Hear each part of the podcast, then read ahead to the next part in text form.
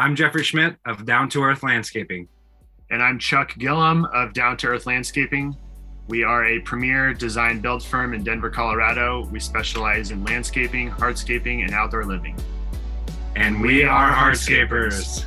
Welcome to the I Am a Hardscaper series on the How to Hardscape podcast, where we sit down and interview a hardscape business owner and do a deep dive on how they became a hardscaper and how they operate their business. And if you need a team of accountants, bookkeepers, or CFO services, reach out to Cycle CPA at cyclecpa.com and get $200 off when you mention the How to Hardscape podcast. And we'll talk more about that later in this episode, but for now, let's get into today's episode. All right, Chuck and Jeffrey, let's get started to get to know a little bit more about yourselves, how you got started in the industry, what brought you to today. However, you want to start this, I'll just give you guys the ball and let us know how you got be- started in the industry. Yeah, so I guess we'll kind of take it back to the very beginning. Um, when I was going to school out here, Jeff and I were waiting tables at the Melting Pot, which is a, a local fondue restaurant, and we became good friends there. Um, shortly after that, we both kind of went on our own journeys, but stayed friends. And uh, we were kind of, you know, in and out of some different jobs. We weren't too stoked about those jobs. And uh, one day we were like, how can we make some extra money?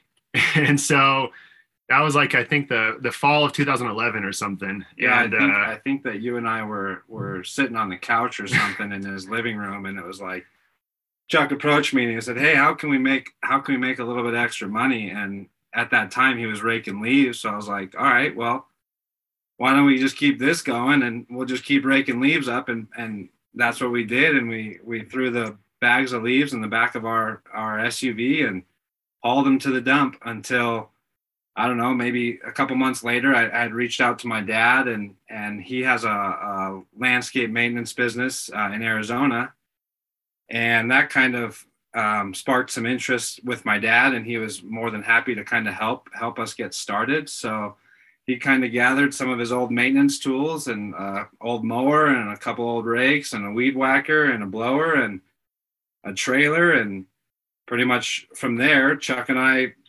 geared up and said yeah we're going to go for this. And and and we headed to arizona and we we picked up a trailer full of tools and drove them what is it, a thousand miles back to Colorado, and and um, the next was all history. We started our maintenance business from there, and pretty much knocked door to door from one house to the next to build our clientele and putting flyers in everybody's door, and and uh, that's kind of the very bare bones of how we got started. Yeah, that was like we were both kind of working our full time jobs and doing that on the side and I think at one point Jeff ended up quitting his job and and going full time into down to earth. And then um, I was working another job, and a couple months later, I actually got let go.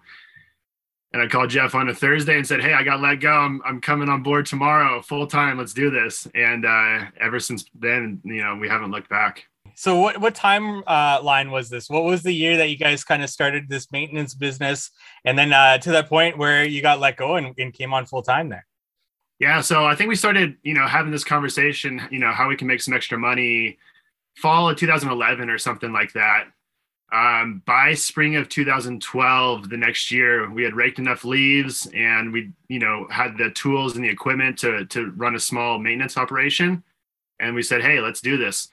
So I think uh, spring of 2012 was the start of down to earth landscaping. Um, and from there, you know, we started out doing a little bit of everything. We were knocking on doors, like Jeffrey said, and uh, we were offering maintenance services, you know, other seasonal services like sprinkler startups and blowouts and aerations, and a little bit of landscaping here or there. And just slowly, like, started to learn, you know, everything about landscaping as a whole. And uh, we did that for oh man, probably six or seven years. Yeah. Um, just kind of doing a little bit of everything. We have a couple of days every week where we would do maintenance, a couple of days where we would do landscaping. And then it got to a point where we had so many maintenance clients. We had two maintenance crews. Um, we had two maintenance crews going at one point, and it was great. Jeff and I could do all of the landscaping. We could do all of the hardscaping projects that we had, and we had these two maintenance crews that would take care of all of our maintenance accounts. But it got to a point where we were just touching so many jobs and so many properties every week. We weren't investing enough into our employees and training them well enough that we it was just becoming such a headache. Yeah, or equipment too. At that time, we were kind of very money conscious in a way, and we still are. But uh, we were very concerned about dropping fourteen hundred dollars on a on a brand new Toro push mower or a walk behind mower. So we bought it used for half the price, and we paid our we paid our price on that because I mean it broke down probably more than it actually worked. But um, you know, you think you need all these glitz and glam and nice tools and toys, but um, you know, we were we were just kind of scraping the bottom of the barrel to try to make things work, um, buying equipment when we had the money, type of thing. And so, going door to door, did you find that you were actually uh, getting a lot of success in the areas that you were going to? Did you have a strategy when it came to door to door, or was this just kind of just like uh, throwing a dart and hoping that it lands on something? Yeah, that was pretty much it. We didn't really have strategy. We both lived like right in the heart of the city, so our our business really grew up in the city, and um, so in a very urban environment. So there was a lot of doors to knock on, and uh, we made little flyers and had our name and our numbers and the services that we offered, and we knocked on doors. We had as many conversations with folks as we could, and then when we didn't, we would just drop off the flyers, and we had pretty good success. Like we had, you know, a couple days of maintenance pretty close to where we were located. So for the first couple years, it, it, did work out. Nice. And then, so how does the ball get rolling from there? Where you kind of you, you've got maintenance uh, accounts, and then you're get taking on also landscaping and then hardscaping. How does that kind of progress, and where do you get the continuing the continual knowledge to be able to expand the services that you have? Yeah, I'm more of a builder. And so I wanted to build things. I kind of grew up in the trades. My dad's a contractor. So I wanted to build things. Maintenance was great. It was, it was good. Um, you know, continual cash flow. Um, but I wanted to build things. And so slowly we just started getting a few landscapes here and there. And uh, our maintenance clients, we had jobs through those leads. And then we posted ads on Craigslist and, you know, other sites where we would offer more like landscaping type services. And so naturally, just kind of flowed into us getting a few more landscape hardscape jobs. We would do that a couple days a week, and then do maintenance a couple days a week too. Okay, so I have to ask, how do you two work together? How does uh, how has this evolved over the years in terms of uh, you know you guys have certain things that you do in the business? How have you decided that? Has there been ever any uh any times that you kind of disagreed on things and how do you go about that? Let's get into this kind of uh working together questions here. Uh start, starting with uh however you want to take that question there i guess. Sure. Well um when we first started you know chuck and i we just wanted to be hands on everything. Like we did everything together. Every estimate we went to together um every job we did together. So in a way that was very beneficial because we learned each other's styles, we learned each other's process, we learned what works best for each other. So over the first, I don't know, that was probably the first six years of business. We did literally everything together, um, from from the meeting of the first meeting to the the final payment. You know, we we were on the job 100% together. And then just recently, since we've rebranded, um, we kind of divided up the roles as well. So Chuck is doing all of our sales, administration. Um, I'll let you lead on to that. Sorry, bro. yeah, you know, business development, um, sales, estimating, all the behind the scenes stuff, all the HR stuff. You know, as we grow, there's a lot more of that that that kind of builds up. We really got to a point where you know we weren't making much headway in in growing the business because we were doing everything together, and so with rebranding, you know, kind of restructuring our roles, we split roles and those seven years of learning how we each operate, now we're able to, we, we've split roles. And so we've really able, been able to um, figure out where we can utilize our strengths. And, you know, sometimes I see the bigger picture side of things and, you know, have those great relationships with folks. Jeff is very task oriented and puts his head down and gets the job done. And so we work really, really well together. I see, I see big picture and Jeff brings me back down. And so ever since we've split roles, we have, you know, grown tremendously. um, and it's it's really shown in our business you know us being able to utilize the, the skill sets that we each have so when it comes to having a disagreement how do you go about uh, you know juggling each other's expectations of uh, you know being in business together? How do you have a process to go about that? Uh, how do you go about it? I think it's uh, a little bit more about understanding. Um, chuck and i are both on the same page. The bigger picture is to support ourselves, our family, and our team. So if it's going to meet and and hit one of those criterias, then it's probably going to be an okay decision on both ends. So a lot of decisions don't even need to be talked about because it's all for the better of the business and ourselves. So I trust in Chuck and I know he trusts in me. So that allows us to make decisions on the fly. So there's not a whole lot of kickback back and forth. Um, we've had very few decisions that we really strongly disagree on. And honestly, when I say that, I, I don't know that there's really one that we've strongly disagreed on that we've pushed against each other hard enough to not make it work. But I think typically we always um, value each other's opinion and and listen to what they have to say, and then you know if if again if it ultimately helps our business and helps our team succeed, then that is a successful move. And and it's not going to put us out of business whatever we choose to do. So if it doesn't work out we'll move on to the next uh the next idea. Yeah communication you know that's the biggest thing. Before all this started you know jeff and i were best friends. And so that's what all of this goes back to you know respecting each other as human beings as best friends respecting each other's families so now that we've split roles now every decision that we make is not necessarily communicated back and forth, but there's a general understanding of, yes, this is going to benefit us as a business. Therefore, it's going to benefit you and your family. And so there's just that general understanding, you know, and and being best friends before this, uh, I think really helps too because it really helped us understand like what we're trying to get out of life and what we're trying to achieve in this life more than just this business. Definitely uh, one decision you would have had to make together would be rebranding, and you've mentioned that a couple of times. Uh, speaking of your logo and the colors you've chosen, uh, I, I, love them. Like I, I think that the the two colors go so well together. The logo is uh, one of my favorites in the industry, if I'm being honest. Uh, how how did you decide to both together decide to go through that rebranding process? what was the process of rebranding? Was it a difficult decision to make? Uh, talk us through this rebranding decision.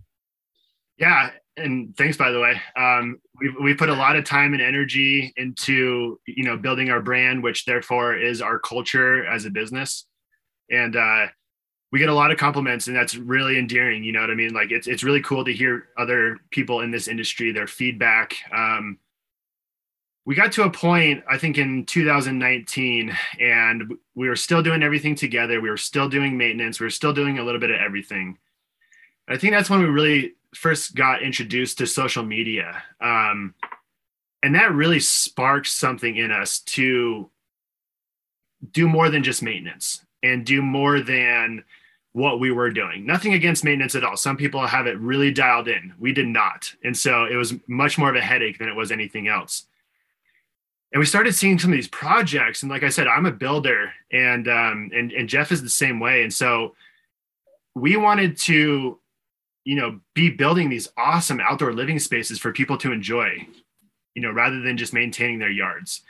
And uh, so with that our old logo had like a big pair of loppers in it and so we wanted folks to see our brand to know what we do and that being a premier outdoor living company. And with that shift in focus of what we wanted to do on the business side of things, the brand, the the logo was lacking. And so, a, a really good friend of ours is a top-notch graphic designer. So we reached out to him and said, "Hey, you know, we're interested in in rebranding. We're interested in shifting our focus as a business. How can you help us?" And he was like, "Oh, where do we start?" And so we talked to him, and uh, he came up with, I think, two or three different themes of down to earth brand. And what we have settled on um, is exactly what we had hoped for. And this was like the winter of 2019, 2020. So the, the market was still good, but it was pre COVID. And so we were all in. We spent a bunch of money in the rebranding effort. That's when Jeff and I decided to split roles. And we put all this time and energy into really dialing in the brand and what we wanted to represent us. And that's how we got to where we're at right now. You want to touch on that? No, I think you nailed it. I mean, that's pretty accurate. And, and yes, that was a challenge to come up with with the brand that we've selected, but um, we trusted in, in the, the individual we put it put it in hands with, and he took good care of us. And um, yeah, and he's, he's just going to continue creating nice content for us moving forward. I mean, he he he designed our trailer wrap. Um, I'm sure he's going to do our trucks. So um, yeah, it, will be a continuous thing. But you know, we're, very very grateful and and and um, happy with the way the logo turned out. Yeah, and it's kind of interesting to see how it, how it's transformed. You know, we've always been down to earth landscaping, right? And we still are. But the way that he set up our brand is now we're kind of known as like DTE, which is great. And I and I know uh, Chad mentioned this. Chad at NDL, he mentioned this the other day. You know, people like abbreviations. It's easier to say, um, and it really goes well with our specific branding that we have across our social media, across our our trucks and trailers, our website, everything. So it's really interesting to see how that's kind of shifted from down to earth to DTE landscaping, which has been great very clean and it goes well with the logo too. Yes, absolutely. Yeah.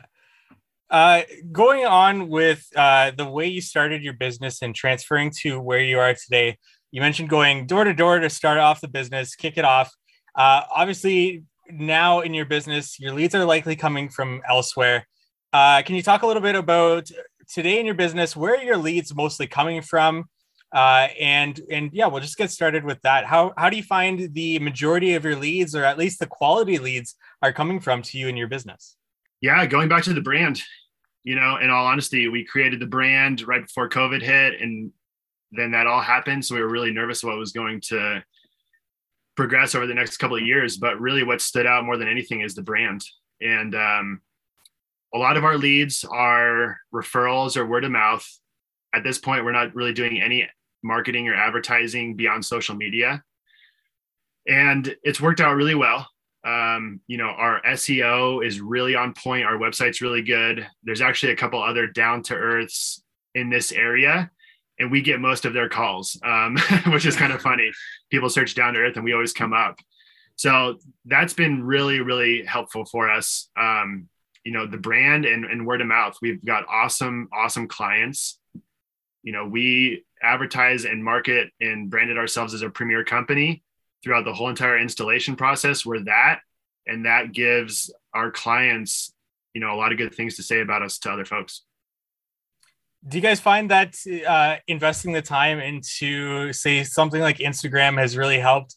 Uh, have you found that clients are starting to reach out to you on Instagram? Like, what traction have you found with Instagram for you?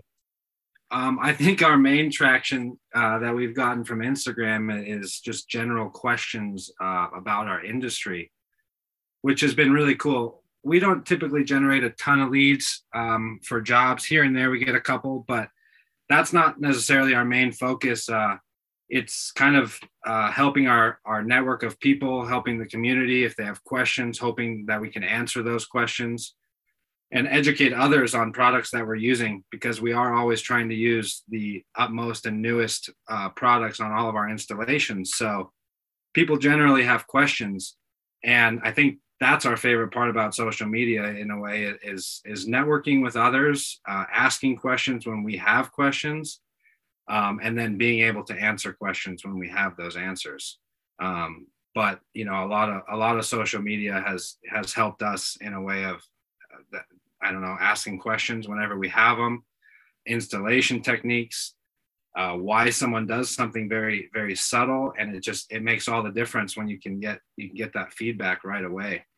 Yeah, yeah, we've never really hesitated in asking questions to other folks in the industry. You know, we might not be as upfront about certain things, but we've reached out to a lot of folks and gotten a lot of good feedback for why they install the certain way that they do, equipment that they use, you know, and most notably, like just flat out inspiration. You know, seeing what people do is more inspiring than I think just about anything. Yeah, no, I totally agree. The community is incredible on Instagram, and coming into it, I had no idea, and it's uh, pretty amazing what's out there. Yeah, it's really neat. Like so many folks are very open to discussing, you know, why they do those things, why they have certain equipment, why they uh, believe in debt versus no debt. You know, everybody has different theories, and a lot of them are open to talk about it, which is really, really awesome. And we want to be right there with those people. You know, a lot of like Jeffrey said, like a lot of guys ask us, why do we use GatorBase or why do we do certain things? And it's really cool to kind of give them insight because our region is different from other people's regions and the materials that we get are different than, you know, materials that people get in other areas. So it's always, you know, cool to get feedback and just see why people are doing the things that they're doing.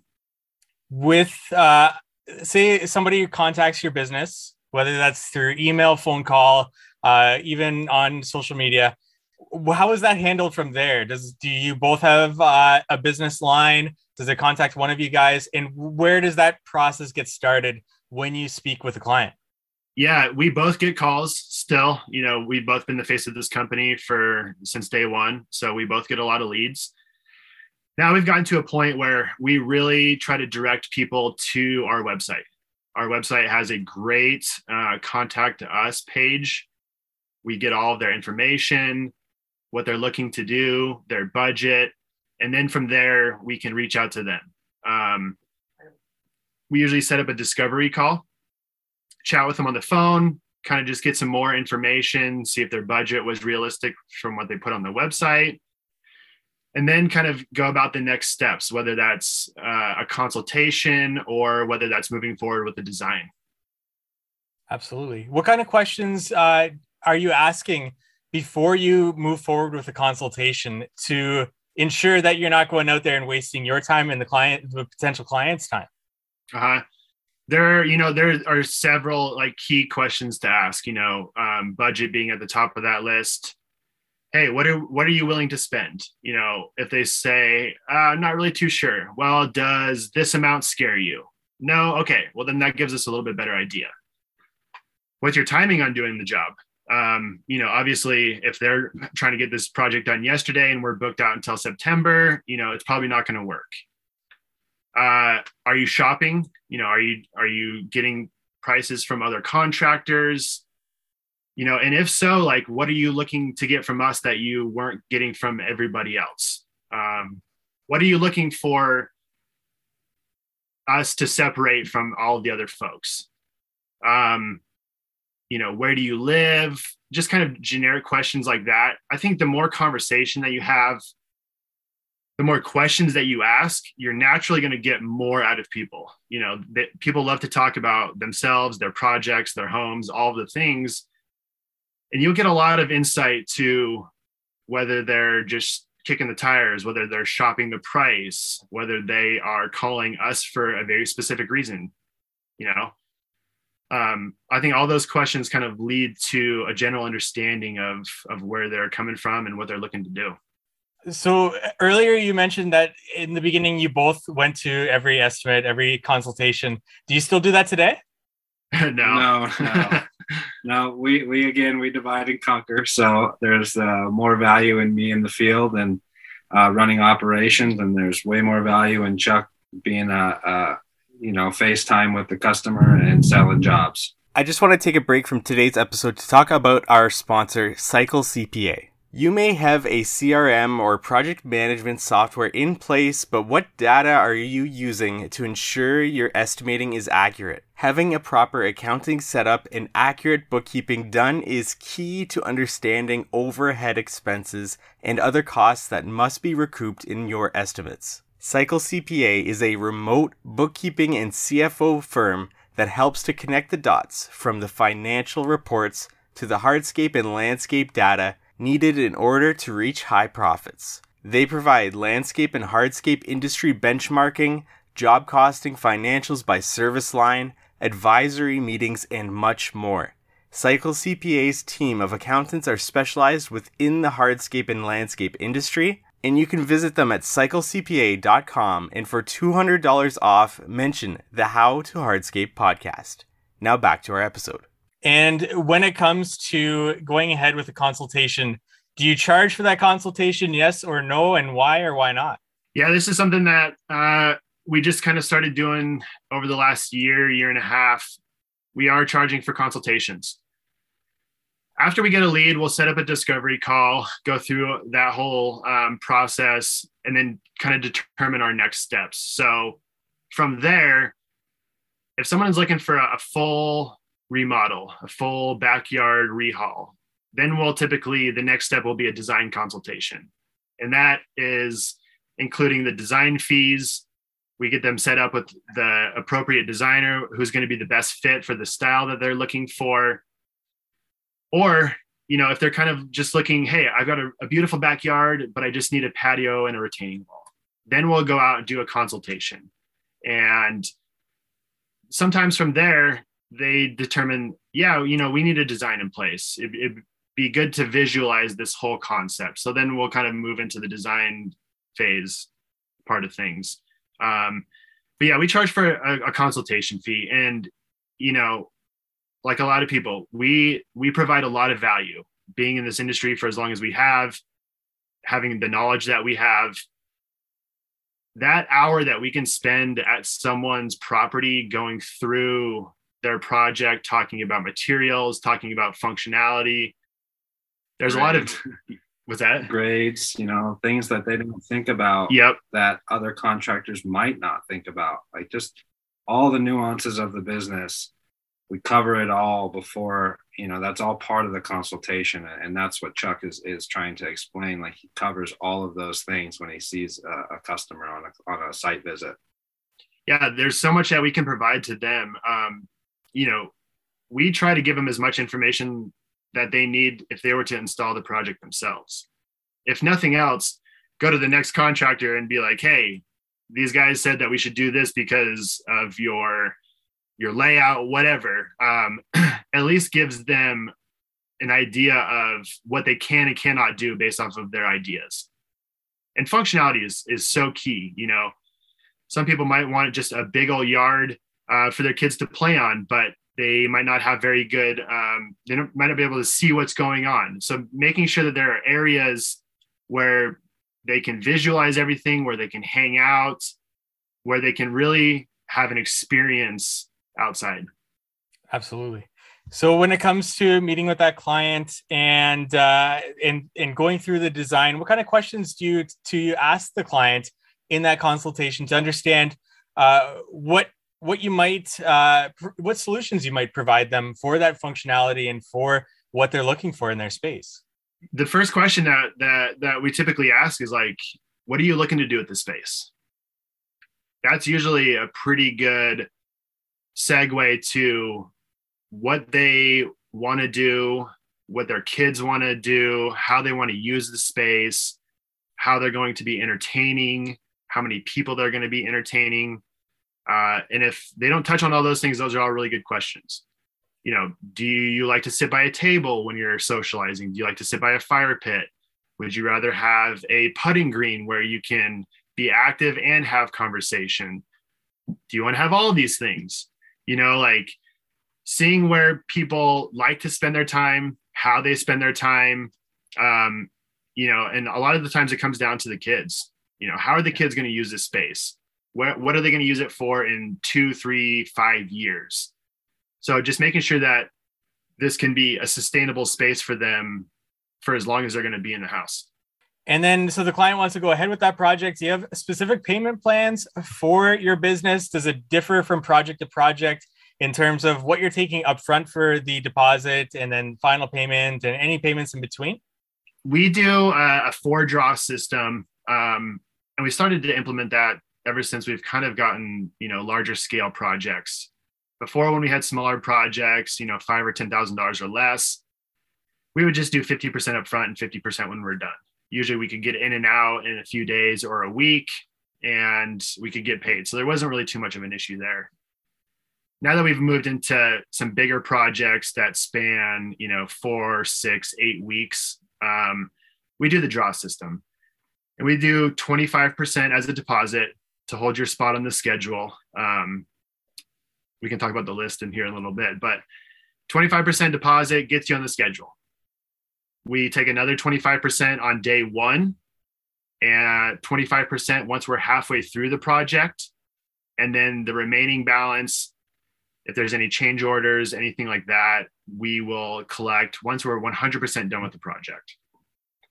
And that's been really good for us, especially this winter. Uh, this is the first winter that we've worked full time with uh, a full team. So it's really helped out uh, this year because there's a lot that you can't do in the winter here in Colorado. Um, and so, you know, we'll get we'll get to the job, we'll get 75% done with the job, but then we we can't plant until the spring, or we can't finish up the irrigation, um, you know, or the poly sand on some jobs, just depending on weather. So we want to make sure that, you know, there's only 25% that we're holding on to versus 50%. You know, having that big hit where we're in the hole on that project with materials and labor and we just need to go back and plant some plants to collect the rest. So we try to spread it out as much as possible. Usually customers like that too. It helps them out a little bit um, on these bigger scale projects, and they can sp- you know spread these payments out over you know several months. Mm-hmm. And then I like to ask everybody that comes on the show for a story that uh, didn't quite go their way, a horror story you've experienced in your time in business. Uh, I like to ask this just to help those listening just getting started to understand that things can go wrong and just to help them understand uh, ways that they can help prevent it or just be prepared for something that could go wrong. Do you guys have a horror story in business that you'd want to share with us? Well, if, if, if somebody tells you they don't, they'd be lying. um, yeah, we have one that we'd be happy to share with you. Um, I was actually on vacation at the time, so I'll let Chuck kind of explain what happened since he, he took the lead. but it's on me, huh? Yeah. uh, yeah. So we were rocking and rolling. This was probably four years ago, and we had a lot of landscape projects. We were still doing maintenance. We really didn't have everything dialed in, and I took a call, um, or I took a text, and someone said, "Hey, can you do this project?" And I said, Yeah, great. Send me the address. I'll go look at it. Let me know what you're looking to do. And it turned out to be a scam. And so we went to the job, we started to do the installation, and uh, it was it was a total scam. They were like, Hey, you know, we're gonna have our plumber uh, stub out the, the water line for you guys to do the irrigation system or something silly like that. And I was way over my head with what was going on at that time. And um, so I said, Great we paid this guy like 2000 bucks cash or something silly. We go back to the job and we're putting in an irrigation system and all new sod. And we got a check. They sent us a check and it was a fraudulent check. And so we cashed the check. We're like halfway through this job, cash the check. And uh, they said, Hey, there's no funds here. And so we're like, God, what is going on? Call the guy. He's like, oh yeah, let me, you know, let me get that figured out right now. Call my bank, and never heard from him again.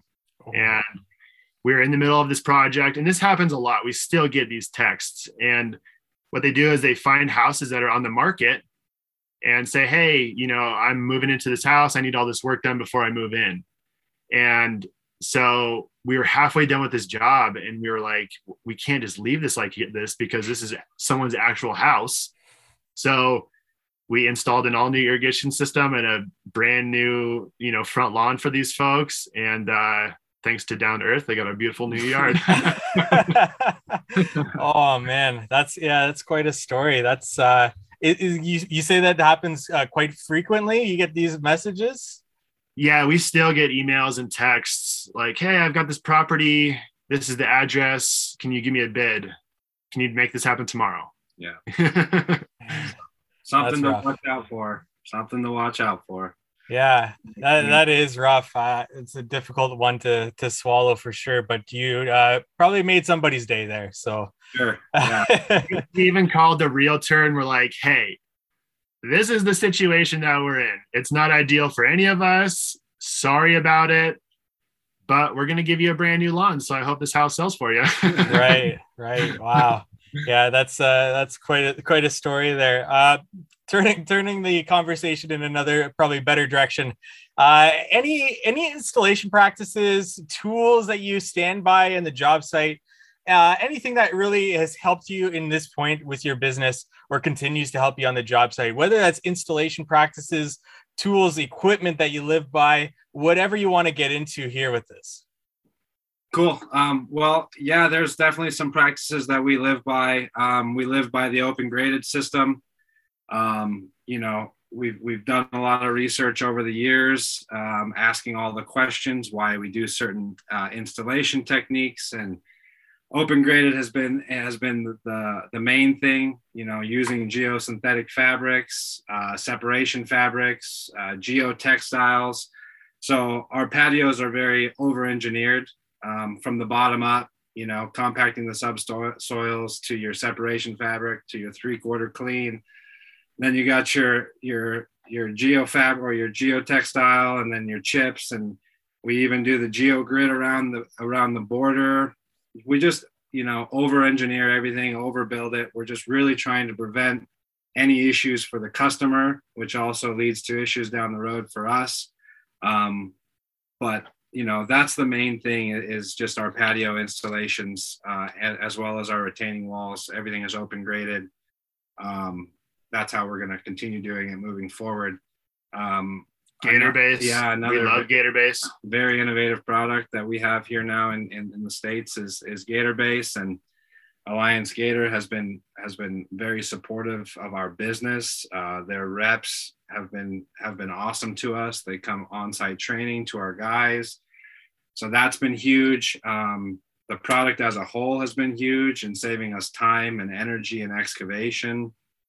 Um, we're able to walk all over our patio before it's even built. So it gets screeded and then we put our gator base down and it's fair game for anybody to walk on. Your screed never gets messed up.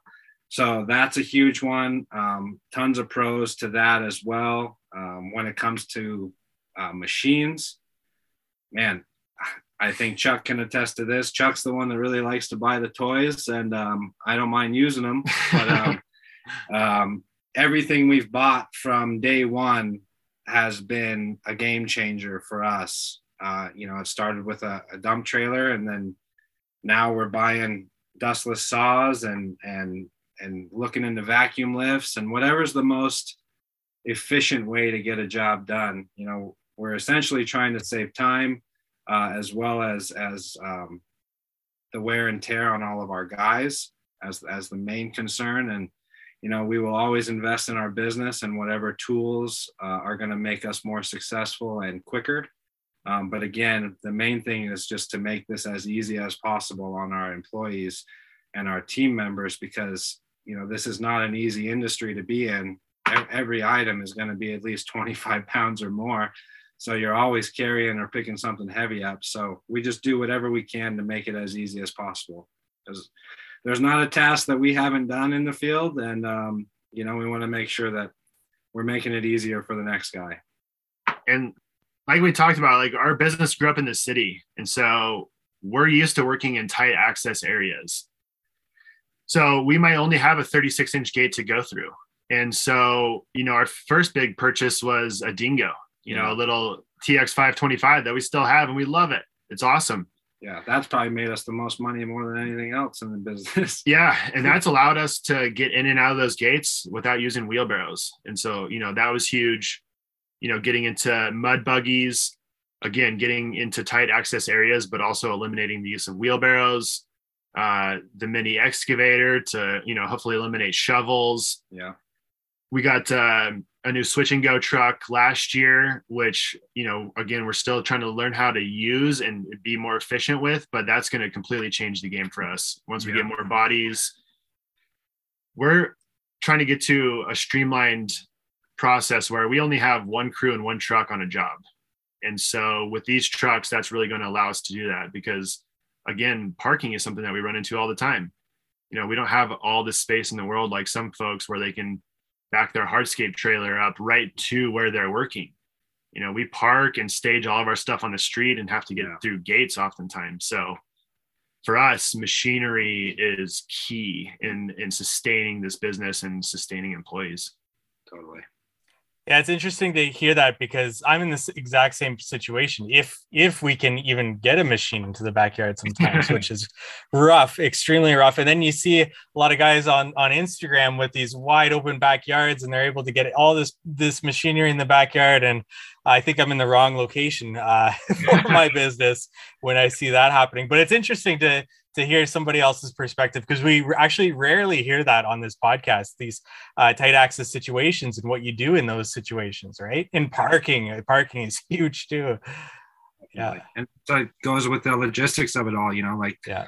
those small machines get us to the backyard and the and the gator base you know removes a handful of inches of excavation. So all those products go hand in hand which has you know really helped us grow in the industry and, and be efficient and be effective getting in and out of these downtown Denver yards. Um, we're literally walking or working through alleys, you know, the trucks are parked in the alley and then the then the dump truck comes through and we got to make a loop around you know yeah. that's how it is yeah absolutely and uh this came up in my mind as you're talking about equipment and purchasing equipment. Do you guys see eye to eye between each other when it comes to uh, debt versus no debt or a comfortable debt level that you are both comfortable with? And, how did you come up with with what you were comfortable with? Yeah, we we we have different ideology here, and I think that that's definitely what's helped us be as successful as we have up until this point, and it's going to help us, you know, moving forward. But I see big things. I like to buy things. You know, I see big picture. I usually see several years down the road where Jeff is a little bit more focused of what's going on right in front of us. So he usually, you know, reels my ideas back in a little bit. So for the first eight years in business, we were completely debt free, you know, and it was great. Uh, we didn't have any very minimal overhead. We were working out of a garage. And so we were very conscious of what we were buying. But again, you know, we were doing a lot of maintenance so yeah, there's mowers and and string trimmers and blowers and stuff like that, but that's like a necessity. Where we're at now, a lot of these tools and equipment that we have, not necessarily necessity, but it's definitely helping our efficiency and helping our employee retainment, all of those things. Um, so I'm like, yeah, buy buy the machine, buy the excavator. The ROI is going to be tremendous yes, there might be payments up front. You know, we can get that paid off pretty quickly though, just because of how much money we'll make with this certain piece of machinery. Um, so overall, our our thought process there has changed quite a bit ever since we rebranded. We know that if we want to really excel in this business, brand ourselves as a premier company, um, we have had to take on debt, and and that's really helped us leverage the projects that we've gotten the amount of money that we've been able to make on these projects, the efficiency, the amount of clients that we've been able to have, which then leads to more referrals. You know, all those things play into hey, should we buy another mud buggy or should we buy another track machine, whatever. Jeff would probably, you know, say something different. We're, we're, we're pretty much aligned though, you know, everything that we do is very conscious. Um, and there's a lot of research that goes into every purchase that we make. Nothing is really like buying something on a whim. Uh, any shout outs that you'd want to give here on this episode, whether that's uh, people online, offline, people you get inspiration from, people that you consult with, uh, or, or you go to them for consultation. Anybody here that you'd want to give a shout out to? Well, the list obviously goes on and on because of all the years and experience, but um, you know, first and foremost, we, we definitely want to thank our families, our wives, and our friends for supporting us through these 10 years in business and helping us grow to where we are today. Um, but, you know, our consultant has been a huge, tremendous help for us, and uh, his name is George. He helped us get our um, our estimating software up, you know, and we utilized him over the last two years, and he was part of our trip to Canada um, just to get some more continued education. Um, yourself, you know, you're you're constantly pushing the industry, pushing the envelope. teaching us so much as well, listening to all your interviews. So that has been, you know, a huge help for us. Um, and then I guess your usual suspects like yeah, I mean, social media changed the game for us as a whole, and um, so many people have been so grateful, you know, uh, and and helpful to us along the way. Um, where do we even start?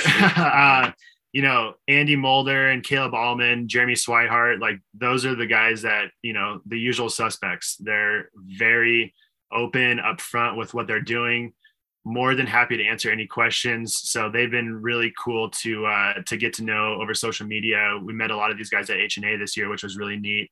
Um, Jordan at Evolve, um, our good friend Evan at Pride Hardscape, Josh Sutton, Craig Scheller, uh, John at Signature Outdoor, um, Richard at RC, and then you know we get so much inspiration. Like I was saying earlier, like it's been great to build this community and to build this network of, of folks around the country because everybody does things a little bit differently and a lot of it is region specific but so much of it is just inspiration flat out like hey it's really cool to incorporate you know this flagstone path into a paver patio that you have so you know guys like dan wasson and um, you know dan preston matt heiner a lot of those guys provide so much inspiration whether they know it or not you know, we might say, hey, it looks awesome or whatever. Um, but everybody that puts something out there is inspiring in, in some way, you know. And at the end of the day, like that's kind of what we want to do too. Like we want to be there. We want to be a resource for anybody that has any questions. Um, Jeffrey's been in charge of our social media and you know putting together the reels and, and doing all of our posts and stuff and it's getting so much good interaction just with people that are in the industry, people that are just homeowners and they just like to follow along because we're so open with what we're doing and and you know there's not a lot of folks in colorado either that are um, as out there as, as we are. So a lot of people like to see what's going on in colorado. You know it's a very different region than a lot of places. And so we do things differently. Our materials are different. Um, but social media as a whole has, has completely changed the game for us. And we're so thankful for all the people that answer yeah. our questions and yeah. You know and the, the questions that will continue to come and, and the more relationships we're going to continue to grow with. But uh we look forward to meeting all these guys again and, and continuing the relationships with our distributors and you know all that stuff. It, it's just full circle. Yeah and you know some people have kind of coined a lot of this as like the hardscape brotherhood and yeah. you know i don't know that we're we're there but it's cool to be included in the conversation, you know, because at the end of the day, like, you know, Jeff and I have built an awesome community where we're at locally. But to think that, you know, we've been able to connect and learn so much from folks all around the country and, you know, all around the world, um, you know, has been really cool because there's people in other countries too that, you know, yeah, provide inspiration for us, which is awesome. Um, and you know, I, I got to give a shout out. There's a couple local folks, um, our good friends Shane and Heath at Art of the Yard. You know, they are incredible water feature artisans. They've been kind of, you know, became like local mentors to us over the last year or so. And uh, we, you know, have lunch with them and chat with them. Uh, we've got some cool content coming up. We're gonna have a buggy race, so so keep an eye out for that. But um, Dave and Kara at Summit Outdoor you know some local folks that we can really get some good insight to why they're doing the things that they're doing and um, it really helps push us to you know be better every day because at the end of the day like that's kind of our goal is you know be better than you were yesterday. If we can continually grow and learn from all the things that we're doing uh, we're going to be better than we were yesterday and and that's a step in the right direction. Absolutely guys. As we bring this uh, interview to a close here, I've got one last question for the two of you. Whether the two of you want to uh, present one answer each or uh, answer together for uh, with for this question is up to you. But what is one thing that you know now that you wish you knew from the very beginning? Whether that's business related, personal related, whatever that might be. But what's that one thing you know now that you wish you knew from the very beginning?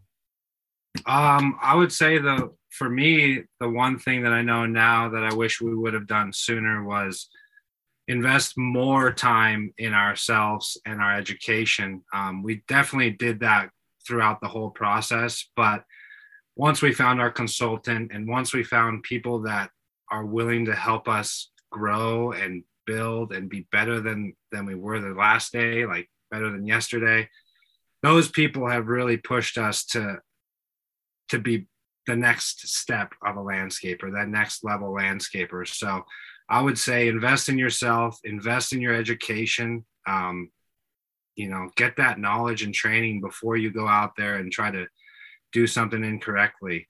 Ask the questions, build your community, and invest in yourself. Absolutely. Yeah, and uh, you know, I'll offer a different insight. I would say the implementation of estimating software that we did, and that was just last year, but that has completely changed the game for us. Knowing our numbers, making sure that we're accounting for every single thing that we use on a job site on a day-to-day basis, and you know, making sure that we're we're estimating properly, more so than just kind of inputting numbers into QuickBooks. That has really changed the game for us. We've been able to set our budget, set our profit margins. We can have goals. Uh, a lot of this stuff is more quantitative now, so we can reflect on what we've been doing and learn from any mistakes that we made, and you know, make sure that we're not making that same mistake twice. Yeah. But estimating software has been huge, huge. Yeah. It definitely increased our prices quite a bit. But at least we're accounting for everything now. Yeah. We're doing things the right way that we feel like um, our system is is really, really dialed in. So we don't miss a lot on the estimating side of things. So again, invest in your understanding on the business, Yeah. You know, and, and just the business as a whole. Um, yeah, you can figure it out along the way, but you're going to get a lot further, a lot quicker uh, if you take a couple of those steps. Yeah. Take all the trainings that are out there. Every manufacturer offers trainings. You have awesome training on how to hardscape. You know, all of those things that you can do to elevate yourself and elevate your business are going to pay huge dividends for you in the long run. And yes, it's a time and money investment up front. You might not be able to get as much work done in that moment, but in the long run, all of those things are going to come back to you. you. We're 10 years into this and we're not pros by any means. We're still learning every day. But that 10 years of continually learning and continually growing ourselves um, is really starting to pay dividends now. And we're just going to continue to build off that. Amazing. Great insight, guys. Uh, where can our audience go to find out more about the two of you, what you've got going on over there? Yeah, check out our website, uh, dtelandscaping.co, uh, and our Instagram. Jeffrey does a phenomenal job on our Instagram, DTE Landscaping CO on Instagram. Uh, you know, don't hesitate to to reach out to us with any questions. We're more than happy to help out. We've gotten so much guidance through the years. Uh, we want to kind of pay it forward. So um, check out our Instagram. That's where that's where most of our our good info and our day to day is. Guys, thanks so much for your time. Mike, thank you. Yeah, thank you very much, Mike. Thank you for listening to today's podcast episode. Go check out Chuck and Jeffrey at DTE Landscaping Co. on Instagram. Give them some love for coming on the show and sharing their stories here. And we'd love it if you subscribe to our podcast, left us a rating and review, and check out Cycle CPA at cyclecpa.com. Mention the How to Hardscape podcast and get $200 off bookkeeping, accounting, or CFO services that they offer over there. And thank them for sponsoring the How to Hardscape podcast, for bringing you today's episode and many others. We look forward to meeting with you next week on the How to Hardscape podcast.